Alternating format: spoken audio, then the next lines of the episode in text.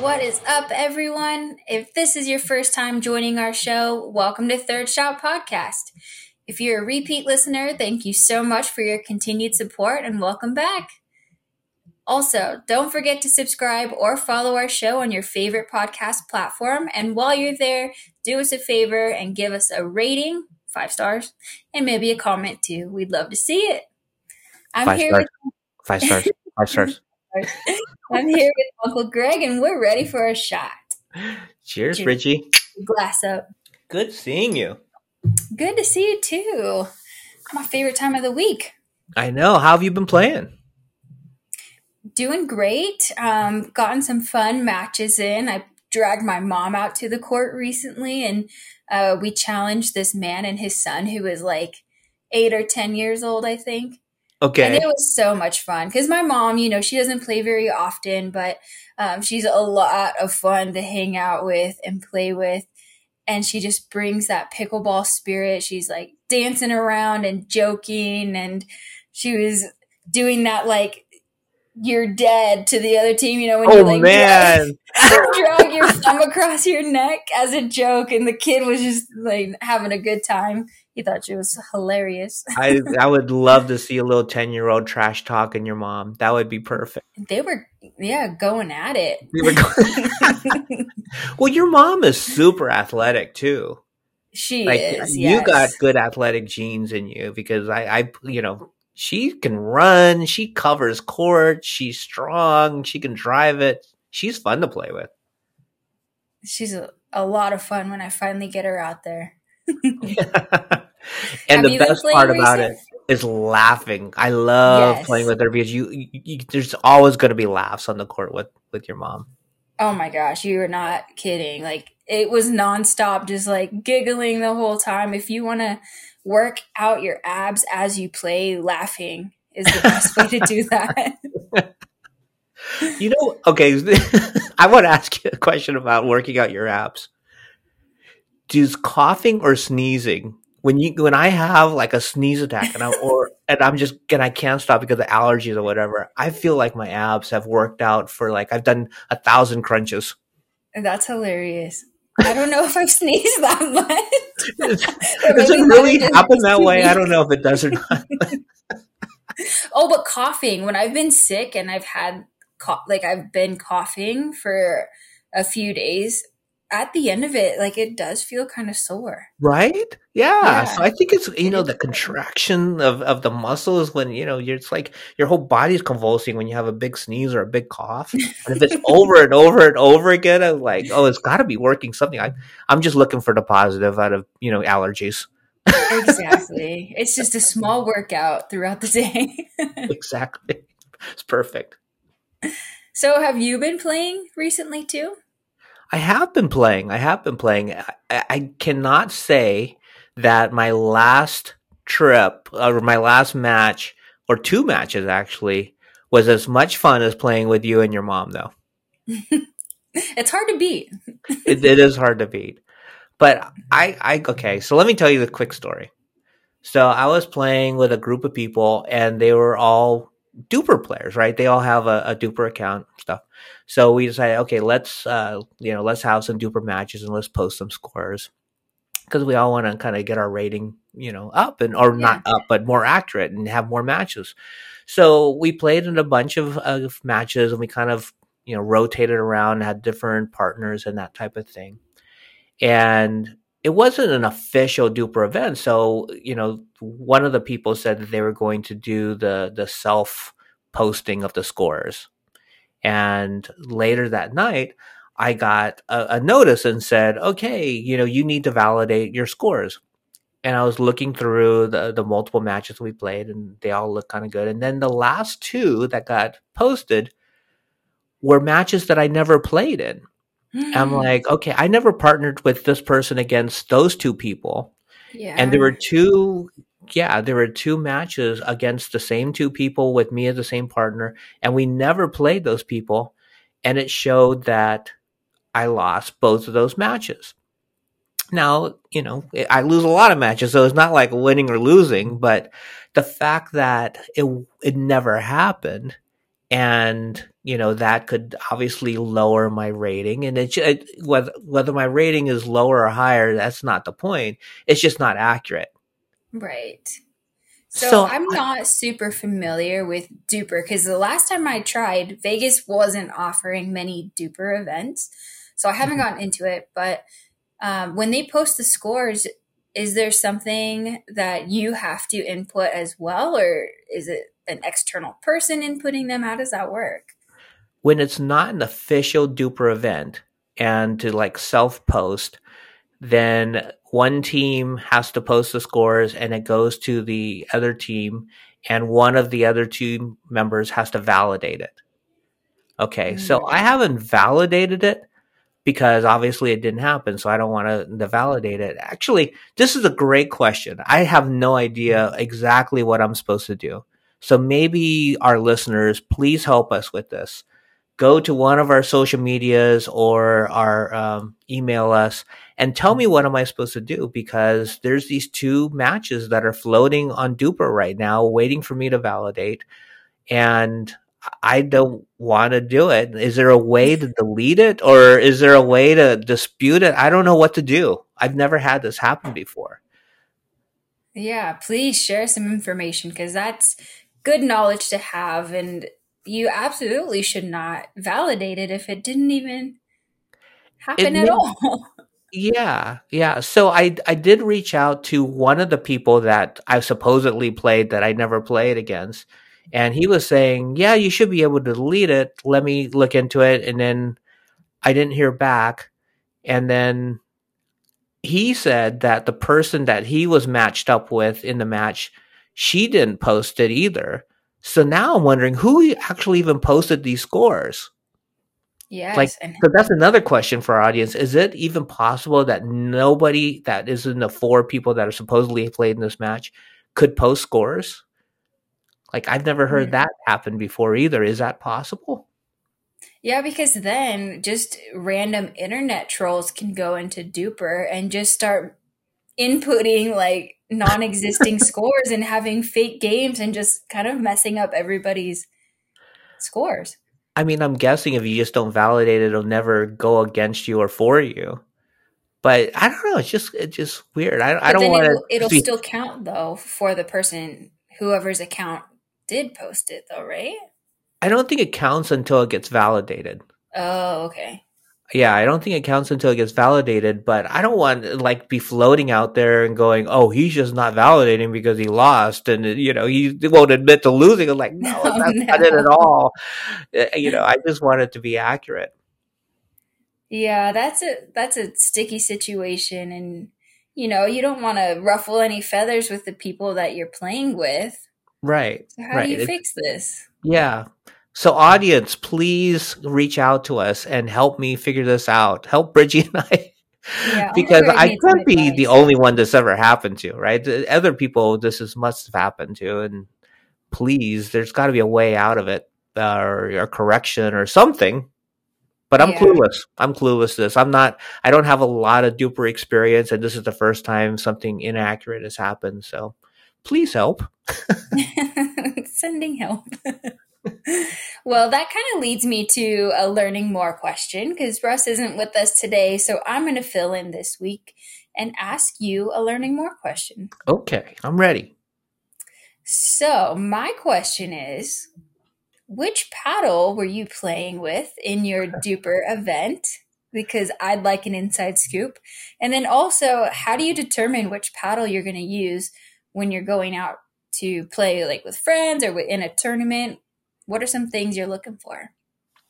Well, I think you and I are in a unique situation where we have a lot of paddles to choose from. We've been lucky enough where we've had a number of guests that are paddle manufacturers that, um, you know, we get to try their different paddles out. So, first thing is I want to try a paddle out if we have an upcoming interview. And I want to make sure I get a lot of games in with uh, their paddles so I can give an honest review of you know how their paddles perform for me. And that doesn't mean it's going to perform for everybody the same as it performed for me or you, right? Right. Even when you and I talk about the same paddle, we have different experiences. So the first thing I try to you know decide is okay, do I have an interview coming up, and you know what paddle are we interviewing about? Then the second thing is is you know if I've want to like really zero in on um, a certain aspect of my game because each paddle kind of has its own little personality and you know some of them are power paddles some of them are more touch paddles and that type of thing so if i want to work on a certain part of my game that day then I'll pick a paddle that will enhance that part of my game. Mm, I see. Yeah. Right. So, so today, for example, uh, you know, I, I really wanted to work on making solid contact. And, you know, we, we are going to talk to the owner uh, and founder, Josh, of Five Shots Pickleball and one of his paddles is was absolutely perfect for me to take out and play with today to work on you know making really solid contact and hitting the sweet spot each time mm. so um, yeah so it, that that's kind of what i work on and and i'm looking forward to you know having our audience meet josh because he has some fantastic paddles and uh, you know i can't wait to share that experience too yeah, and you were saying that sometimes we don't have similar experiences with these paddles, but spoiler alert, this this time around the paddle was solid. Oh, it, it yeah. Well, we we actually tried out multiple paddles, and spoiler alert, there is one difference when people listen to the rest of this interview and get to meet Josh and we talk about paddles. We did have one different experience. So stay tuned and listen to how Bridgie and I played with the Five Shots Pickleball paddles. Listen up, pickleball people.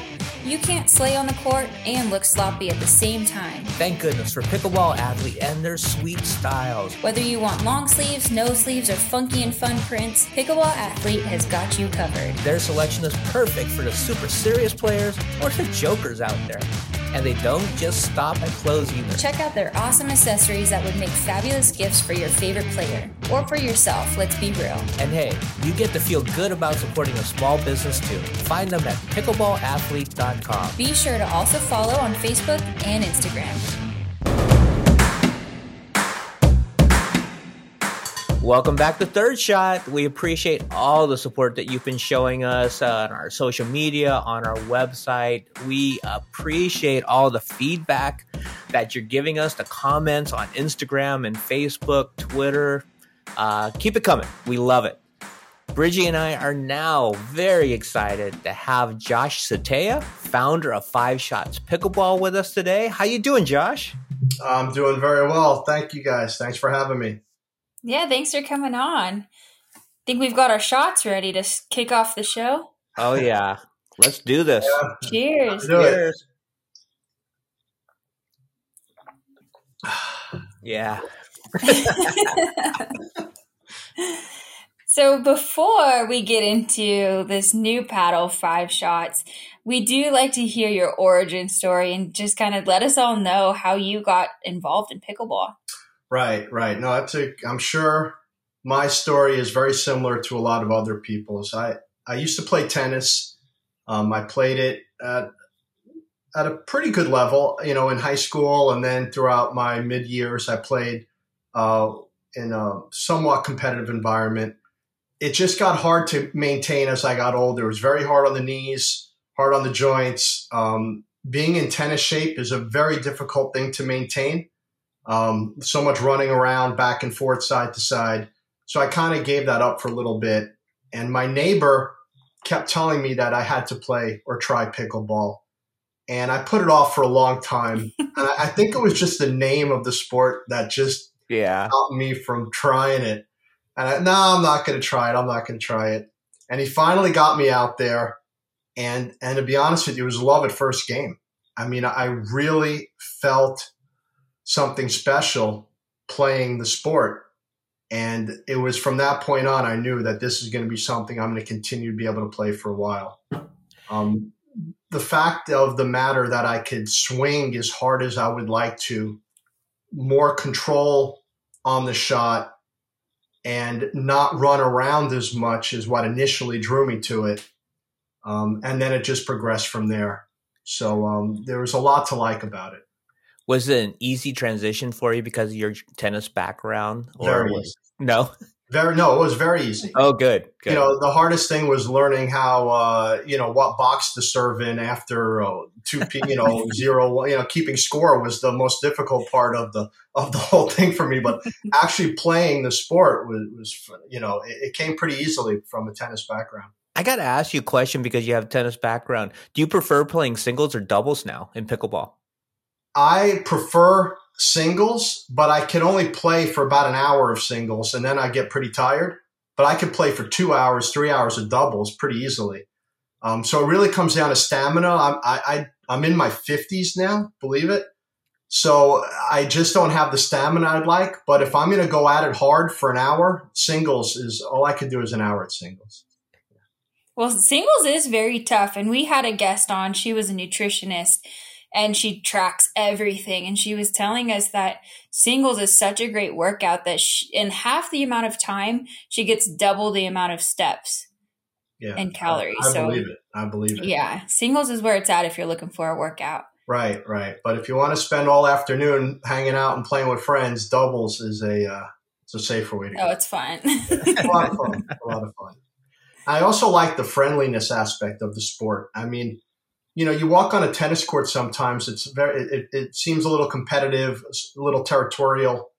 Um, but in pickleball, I've only received welcomings and smiles everywhere I went. I really feel like pickleball has a good vibe and a good community aspect to it, and I, I relate to that. I really do.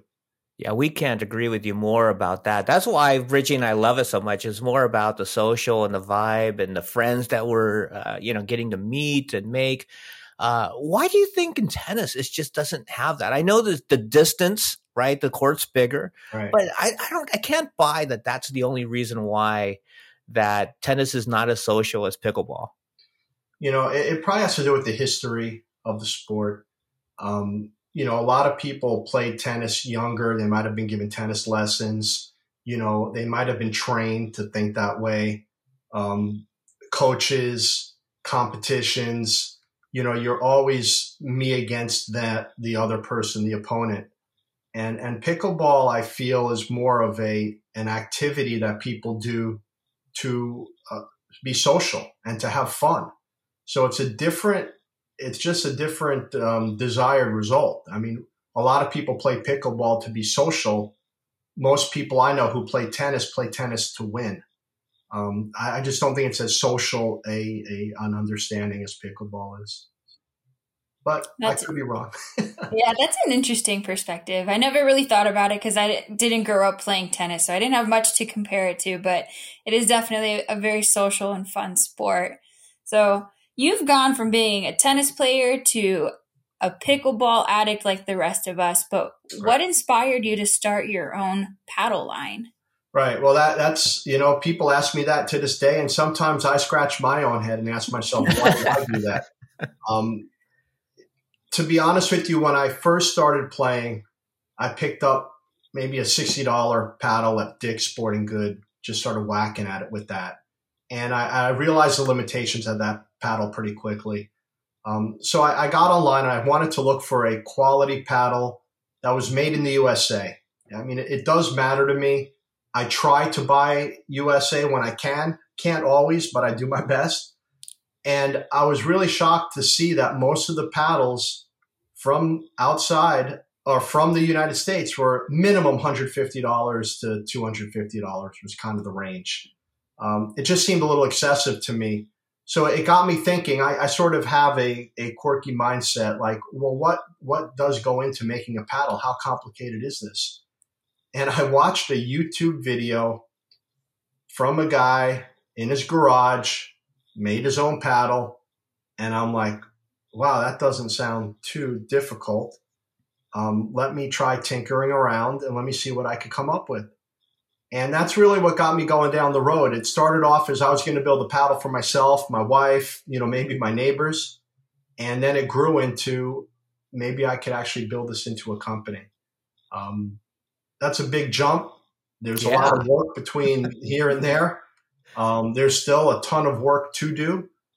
Um, but that sort of was the genesis of it is that I was upset I couldn't find a quality paddle made in this country for under $150. And do you think it's just because of labor costs or you know what is it that right. makes it so expensive to you know create and manufacture paddles here in the US? And I'll, I'll answer this because I live this so I can answer this with the full knowledge of having the right answer. It's very difficult to find manufacturing in America that will work in smaller quantities for startup companies. I would call up a factory in Arizona uh, I needed an end cap made, end caps. I don't know. I wanted a thousand end caps.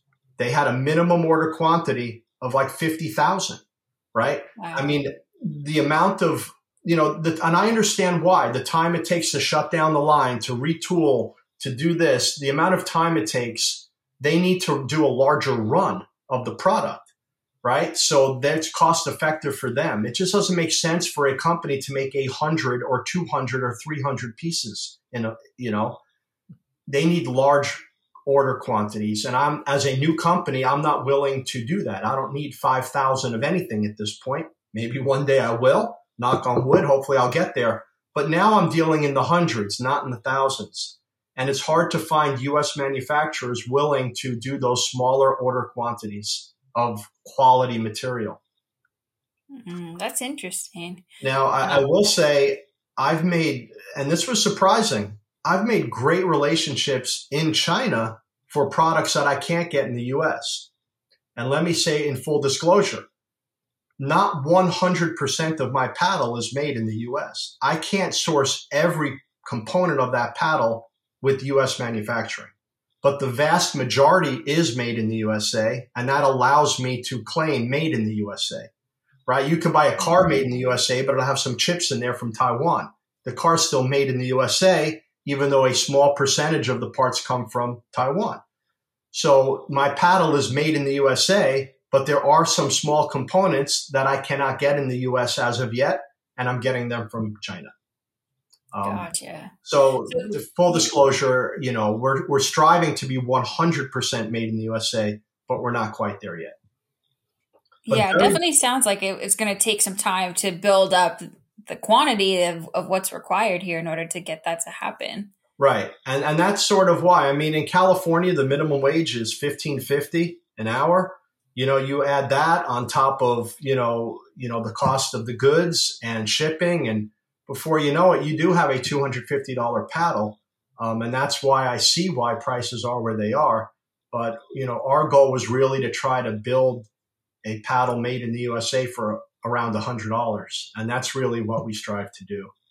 Um, and that's what we achieved.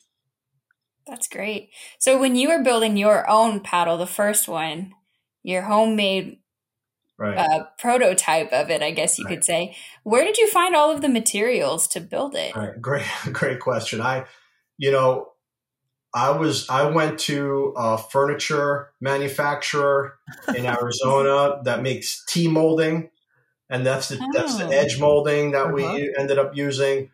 Um, I went to a plastic manufacturer to make um, end caps and foam. We actually used balsa wood in the beginning. Balsa wood we carved out or sanded balsa wood for the handles. Um, you know, just whatever we could, we pieced it together. You know, I ended up having to get my paddle blanks from China because I couldn't get a US manufacturer to supply me with paddle blanks. Because when you start a paddle company, that's probably the biggest decision you're going to make. How thick of a core am I going to use and what's the material I'm going to use? You've got to test. You don't have to, but we we tested or I tested fifteen to twenty five different paddle blanks before landing on what I felt hit the best and what I wanted to represent in the market. So there's a lot of testing that goes on. Um, and it's relationships in China that actually allowed me to try different samples that I could end up narrowing down the search on you know, as a business owner myself, I totally respect where you're coming from and what you're trying to and what you are uh, creating here with Five Shots. What was your background and what did you take from your background that lent yourself to, you know, being a successful business owner in the paddle companies? Right. Well, my wife would say I've had a series of failures, and you learn something from every failure, right? Every company you start, even if it doesn't work out, you learn something from. I mean, bar none. Um, my daughter broke her arm snowboarding one year at, at Park City, and it was the first day of a seven day trip. And I was astounded when I went to the doctor there. They told me only five pounds of pressure on a bone of a little girl, and you could snap that bone in half. And I'm thinking that's that's just too little pressure. And all the jackets you wear when you're snowboarding, there's really no protection. So I started a company um, that produced a shirt that had padding that went all the way up the arms and over the ribs and around the collarbone area so that when kids go skiing or skateboarding, they had protection over certain areas where they were prone to breakage. We called it exoshell, like the kids were going to wear an exoshell over their bones. Yeah. And it would protect cool. them from those little five pound breaks that everyone seems to get when they're a kid. You know, so I've I've dabbled in these things for a long time. I've I've figured out different ways to solve different manufacturing problems, how to work with vendors, how to trademark a product, how to do advertising, things of that nature. So even though that company didn't really work out the way I wanted it to, you you learn things from that process. You take that to the next venture. So my answer, my long answer to your short question is you learn something along the way from everything you do, and hopefully at one point it works for you. Well, that sounds like a really great idea, the EXO shirt. I could have benefited from that, I think. As a young one, I had so many broken bones, but what a great right. idea. And yeah. the fact that you've gotten some business experience, entrepreneurial experience, and you're able to apply it now. Right. You know, that just goes to show how great Five Shots is going to be. Yeah, I mean, there's a lot that goes into creating a company and building a brand and manufacturing in mass, right? It's one thing to make a paddle, it's another thing to make hundreds of paddles at the same quality level, you know, the same quality control. So that's, you know, supply chain issues and, and managing that process is a, is a job all unto itself. So it's an endeavor. It really is. Well, let's get into those paddles because we're excited to talk about them. But before we do, the, the big tease, we got to take a quick break. But when we come back, we're going to talk a little bit more with Josh about the Five Shots paddle. It's Bridgie and Uncle Greg with Third Shot Podcast. We're looking for our next tournament. We really love sharing our experiences playing tournaments as a fun part of our Third Shot podcast journey. We've been fortunate enough to be invited to play in a number of tournaments and broadcast live from the events. So share your event with us and we can get the word out to our pickleball community. It's all about helping and growing the sport we love. And we're hoping we'll get to meet you there.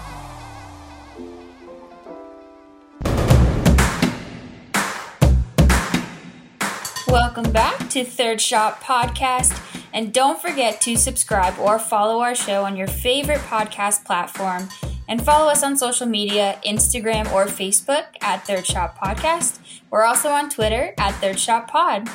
Today we are joined by the founder and owner of Five Shots Pickleball, Josh. Welcome back, Josh. Hi, how are you? Good. We've got our third shot ready. This is our favorite one of the show. Oh, I think it's cool that we're doing a third shot to five shots. Right. as long as you don't get to five, I'm okay. I love. Well, we might have to do another show to get to five. We'll do it. well, let's talk about these paddles because they are special. Um, tell us, I mean, obviously we got into they're made in the USA, but tell people the specs of these paddles and, and what right you're proud of with uh, the different lines you have. Right. Okay. So as I mentioned earlier, I, I, tested many different paddle blanks, cores, materials, and thicknesses before I settled on what I did. Um, I kind of feel like I'm more of a power player, so I like a paddle with a little more pop on it. Um, so what I found is I ended up going with a little bit thinner of a core, um, and then instead of having a carbon fiber weave I wanted a composite carbon fiber. And I don't know, I, I actually brought a, a blank with me. I don't know if I could use props on the podcast. But we can see it. You can see? This is a, this is a carbon fiber blank. This is a, a, composite smooth face paddle like I use at five shots. All right. It's, it's very smooth. It has no ridges and it has no, it's not woven. Okay. As compared to a, like a Toray carbon fiber where you could actually feel the grit, the surface on the carbon fiber. Right. So yep. when you're looking for a powerful shot, physics will tell you that when the ball makes contact with the paddle face, the smoother or the more surface area the ball's going to hit, the more pop you're going to get off the face. So when you're dealing with a weave like this, when the ball hits it, it's hitting it at different angles, right? Mm-hmm. The ball doesn't hit it flush. The ball's hitting little bumps and ridges. It's hitting texture, right? right. So when it comes off the face of the paddle, it's, it's the, the paddle's absorbing energy of the ball because it's not a smooth finish. It's textured.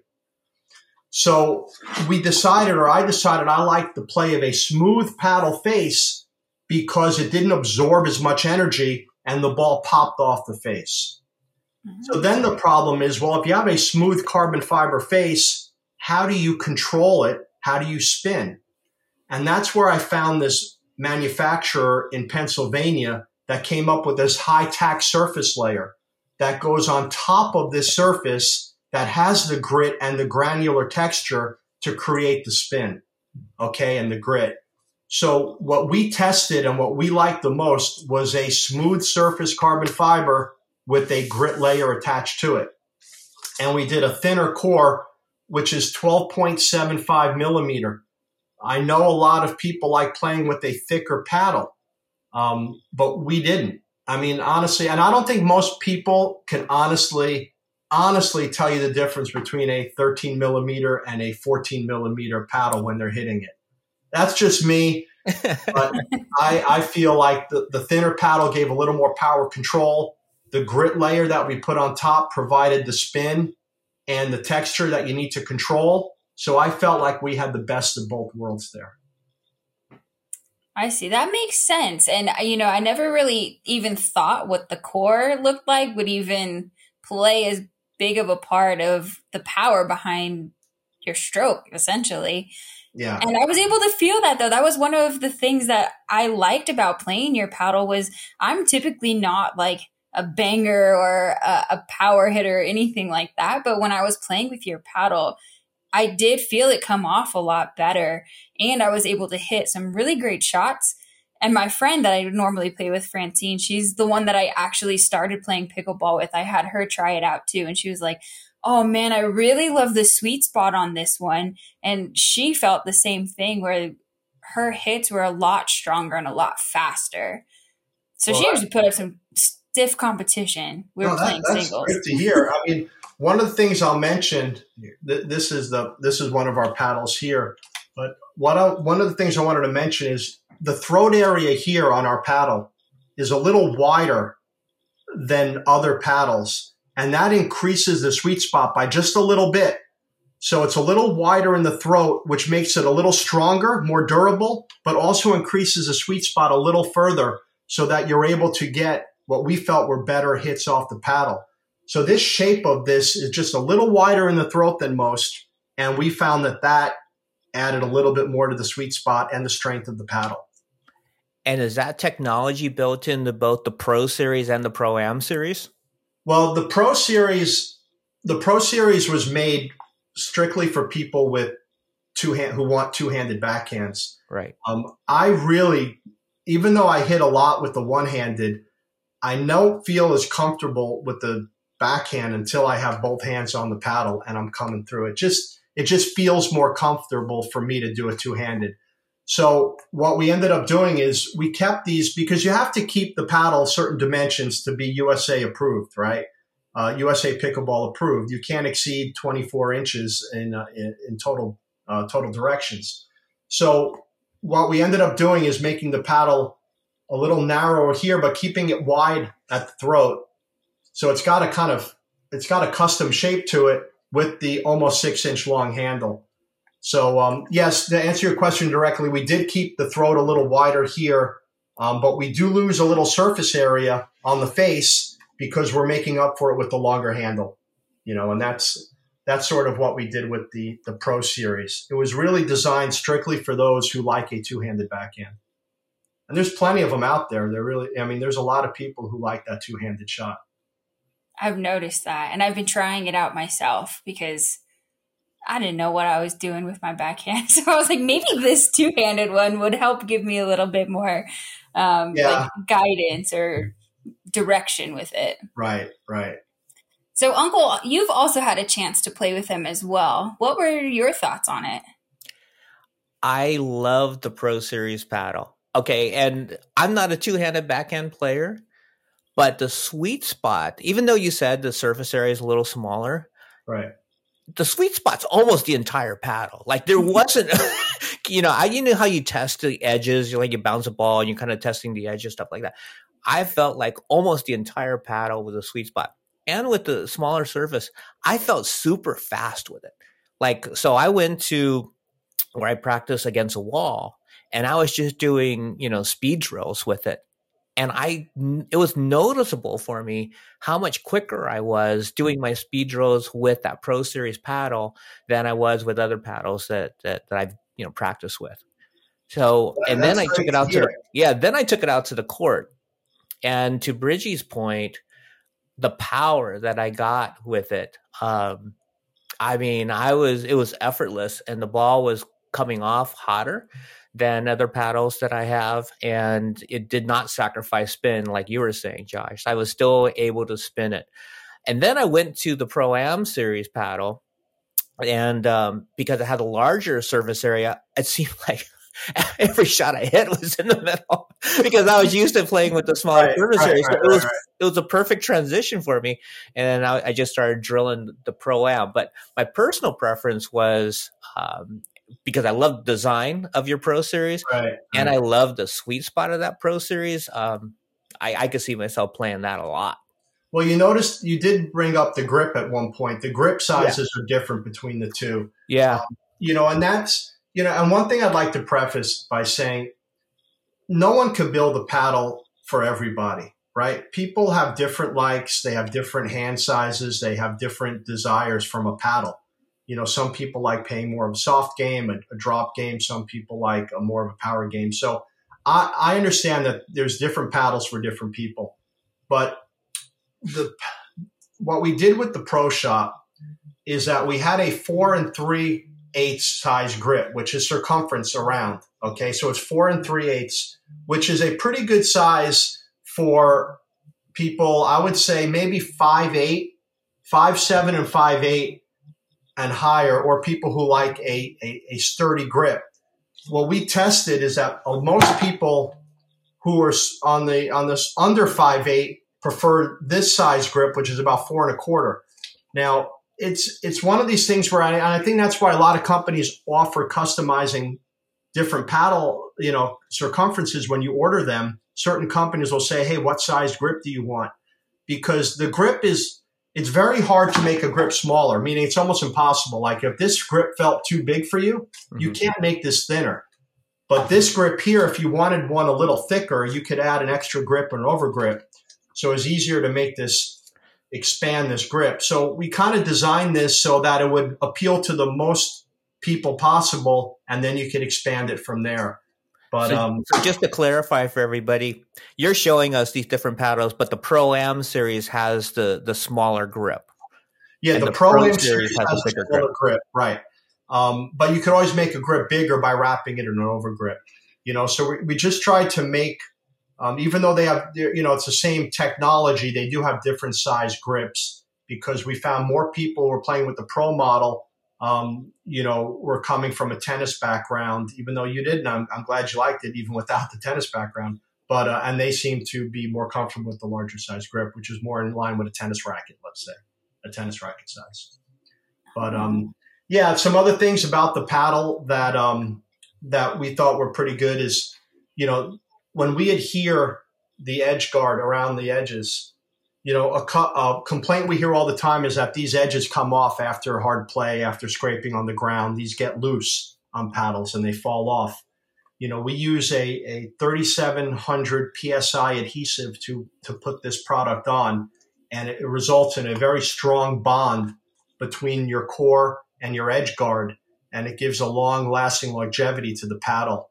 So we've noticed that we're getting a lot more durability out of these paddles because these edges aren't coming apart as quickly and as often as other paddles do. So we really spent a lot of time trying to make sure the product we built would stand the test of time. This is not a two month paddle. This could be something you use for six to 12 months and it should not break down and degrade on you. You should be able to use this for six to 12 months. A lot of those other paddles, um, you know, they, after about two to three months, they're going to lose their texture, they're going to lose their grit, and they might have edges falling apart. So we really tried to focus in on building a quality product that will last a long time. Yeah, it sounds like it and it feels like it. And like Uncle mentioned, it does have a really cool design on it. You've got two different um, series or two different lines of the Pro Series, the Pro Am Series, but both of them they look so great and so sleek. Who was in charge of coming up with these designs? Yeah, that's a great question. You know, as a smaller company, we obviously we do not have an in-house design team. Um, I found a designer who worked for other brands such as uh, Nike and Converse and um, some other clothing companies locally here in the LA area. And she decided to take this on as an independent contractor and came up with these design looks and uh, for us. So, you know, we got a professionally designed line on a, uh, you know, from someone who's worked with some of the biggest brands in the industry. So we feel we felt very good about the different designs and the different colors and the palettes that they use and the fonts too. My uh, wife doesn't usually mention she's not a pickleball player. She doesn't usually mention too much about the paddles that I have or anything like that. But she, you know, the Pro Am series that you sent me in the purple, she goes, "Oh, that is so pretty." she she thought like that was the perfect color paddle for her. Like if she ever plays pickleball with me, I I know she's gonna try to steal that one. Take that one for oh, sure. Yeah, this is so funny. Every every my two daughters, they've all they've both picked their paddle that they fell in love with. Now my wife's picked her paddle that she's right. in love with. Yeah, I'm glad it's a five shots paddle. it is. It is. So what's coming up with five shots? What's what's the future look like? Right. Well, you know, we're trying to sell paddles, right? So the, the question is how do you sell paddles in such a crowded space? How do you carve out a niche for yourself? How do you sell it? Where do you sell it? How do you advertise it? So we sort of have a three prong approach. Um, one of them is going to be Amazon. Amazon is a juggernaut in the space of selling products around the world. There is no denying that. Um, recently, we just got up on up and running on Amazon and I am learning how to sell on Amazon. It's quite an experience. It's quite an eye-opening experience.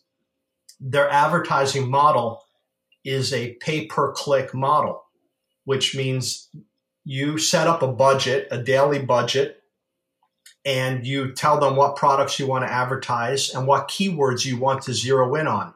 Like I might zero in on pickleball paddles, pickleball paddles made in the USA, pickleball paddle set made in the USA. So you pick these keywords, and then there's a little bid button, a little bid range for how much you want to pay if someone types that in their search bar for your ad to appear or your impression, they call it, to appear mm-hmm. on that page. These could range anywhere from $2 to $5 per click. So Uh, as I'm learning, you set up a $50, $100 daily budget you know, and you're paying $5 for someone just to click on your impression. That's not buy the product. That's to just click on the impression. Yeah. Wow. So you could really go through a lot, a large budget of people just clicking on your, on that sponsored impression and not even making a purchase. And I think that's why I see not there's a lot of paddles on on Amazon. Don't get me wrong, but a lot of startup companies I think are avoiding Amazon for the fact of the matter is it's very expensive to advertise your product on Amazon if you're going to pay five dollars for every time someone clicks on your impression. And that's not to buy it. That's just to look at it. And you might need 20 people to click or 40 people to click before you get one purchase.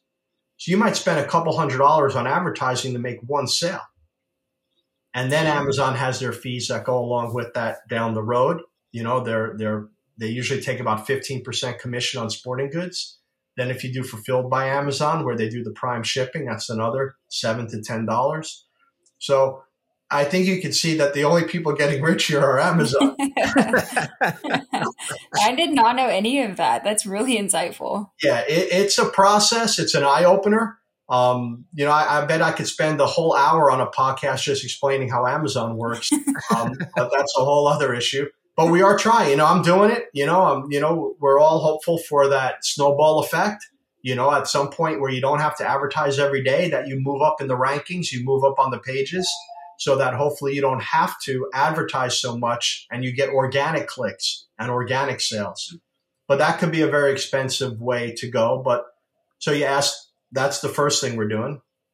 The second thing I'm doing is we've contacted a lot of indoor pickleball facilities and we're sending out these paddles as demos so that people could actually demo them in the indoor facilities and then if it has a good reception, talk to the pro shops about getting set up in the pro shops and a lot of these facilities. Um, most of them get calls all the time from new paddle companies, right? There's probably a hundred or you know a hundred indoor facilities that have mass memberships around the country. You know, five or six that have multiple locations. They're getting bombarded with calls from new startup paddle companies saying, "Can you put my paddle in the pro shop?" So that's a you know that's a, a long road to go down too. You got to prove yourself. You got to earn your space on the shelf.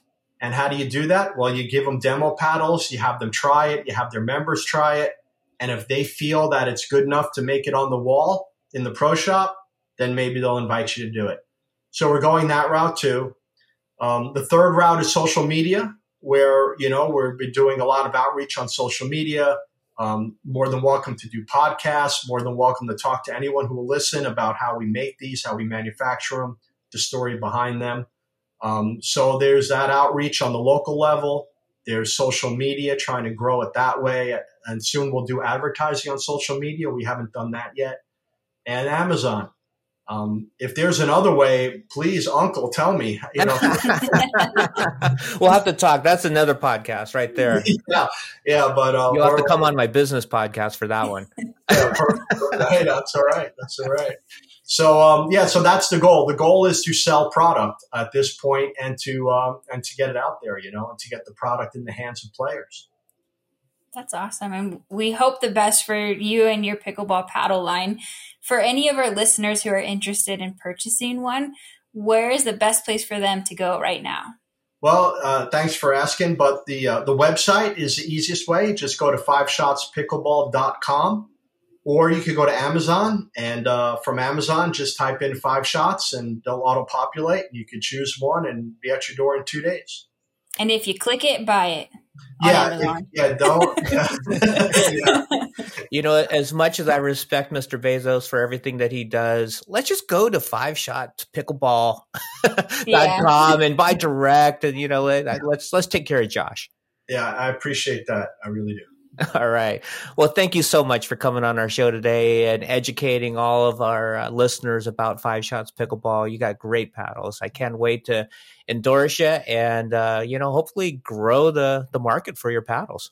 Right. I, I appreciate that. You know, we're putting people in this country to work. We have manufacturers throughout the United States and employees that are putting this together and assembling it and shipping it. So, um, yeah, everything we do here is, is really with the goal of not only building a company, but building manufacturing in, in this country.